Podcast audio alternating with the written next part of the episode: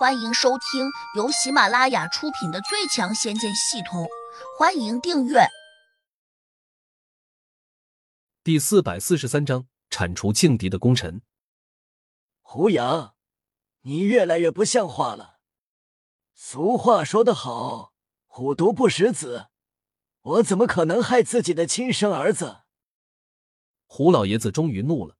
胡杨刚刚进来时。他还想好好的弥补这些年对他失去的爱，没想到眼前这个孙子竟是如此的冷漠。当然，站在胡杨的角度上，他这样做无可厚非。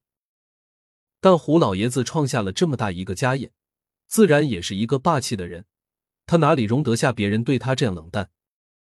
胡杨不加理睬，继续说：“我会用自己的方式解决当年的恩怨。”胡老爷子身体有些哆嗦。咬着牙，恨恨的瞪着胡杨，似乎又想发作。就在这时，有人敲门。胡老爷子习惯性的叫了一声：“进来。”推门进来的是胡学军和胡学民。他们突然看见胡杨时，不禁都有些惊愕，一下呆立在原地，就好像傻了一般。胡学民反应倒是不慢，失声问：“你怎么在这里？”你不是被秦虎抓住了吗？他怎么又把你放了？以他的性格，他不可能放你走。胡学军顿时也明白过来，附和道：“对呀，你验了他秦家唯一的血脉秦家明，整个秦家对你都恨之入骨，恨不得把你剁成肉饼，又如何会放你回来？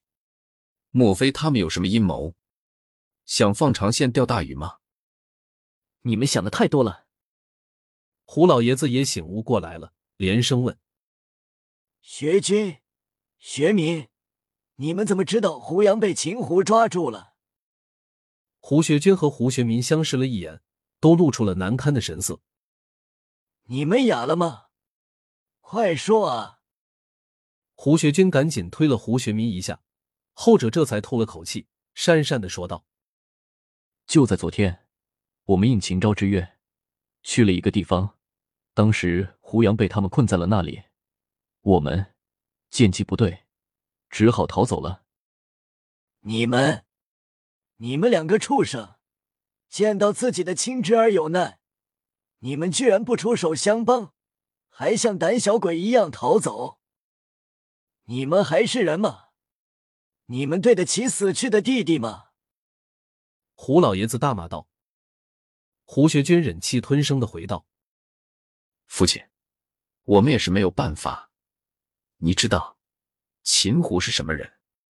他就是一只不折不扣的老狐狸，而且本身又像狼一样凶残。我们哪是他的对手？当时如果我们不逃，恐怕你现在已经见不到我们了。”胡老爷子皱眉，微微点头：“秦虎的确很残暴。”不过，你们能够从他手上逃走，只说明一点，他当时并不想杀你们，否则你们如何逃得了？是啊，我们真是捡了两条小命回来。胡老爷子摇了摇头：“你们真是太大意了，去见秦虎，为何不多带几个帮手？”当时我们只找到了苍木真人，但是。他好像也不敢和秦虎作对，哎，听说秦虎在修真界中面子很大，多少人都得让着他，包括苍木真人那样的高人，也不敢和秦虎正面为敌。别说苍木真人不敢和秦虎作对，只怕整个修真界里面，也没有人愿意主动去得罪秦虎。胡老爷子眉头锁了起来，默然道：“如此说来，我们胡家也惹不起秦虎这个老混蛋了。”胡学军和胡学民同时点头，应了声势。胡老爷子顿时有些黯然，眼神更是有些绝望。没想到我苦心经营了这么多年，终于让胡家位列京城四大家族之一，可还是不如秦家一只老狐狸啊！父亲，这也是没办法的事情。凡人的力量和修炼中人相比。还是差得太远了。胡学军叹气道：“胡老爷子忽然想到了什么，转头看向了胡杨，不解的问：“孩子，那你是怎么从秦胡的手里面逃走的？”我没有逃。什么意思？你没有逃？莫非是他良心发现，主动放了你吗？胡老爷子更加困惑的问。胡学军和胡学民却有些警惕的看着胡杨，似乎都在怀疑胡杨一定答应了秦胡什么事情，不然以秦胡那种绝不肯吃半点亏的性格，他怎么可能把胡杨放走？我没有让他放，我把他杀了。场中顿时寂静下来，个个都瞪大了眼睛，均用不可思议的目光看着胡杨，仿佛觉得他在说天书一般。良久，胡学军先反应过来，急切的问：“这怎么可能？你如何杀得了秦胡？据说他都快修炼成活神仙的地步了，而且当时苍木真人和那个擅长蚀骨的花大娘在场中，他们难道会眼睁睁的看着你去杀秦胡？”你是不是对秦胡用上了什么暗器？但是以你的功力，好像也不太可能打得中他吧？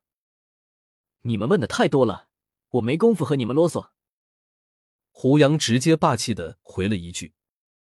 胡学军和胡学民均觉得心里发堵，但是他们却没有发作，因为他们突然发现自己二人根本就没有发作的资本，并且胡杨要是真要对他们怎么样？他们可能没有一丁点还手的机会。不过，胡老爷子似乎还是不敢相信，跟着也问了一句：“这是真的吗？”胡杨，你告诉爷爷，你真的杀了秦胡吗？胡杨点点头，不以为然道：“是真的，我顺手还杀了秦昭，免得他们找人报复我们胡家。”胡杨实际上对京城这个胡家并没有感情。他觉得自己唯一需要保护的，就是他的妹妹胡飞。与其说狠狠的打击秦家，不让胡家再受到侵害，其实这个胡家应该换成胡飞。胡老爷子一听，顿时有些激动，连声夸赞道：“好孩子，你为胡家立功了，你终究是我胡家最好的孙子。”胡杨没说话，他的表情比较平静。就好像根本没有当一回事儿。本集已播讲完毕，请订阅专辑，下集精彩继续。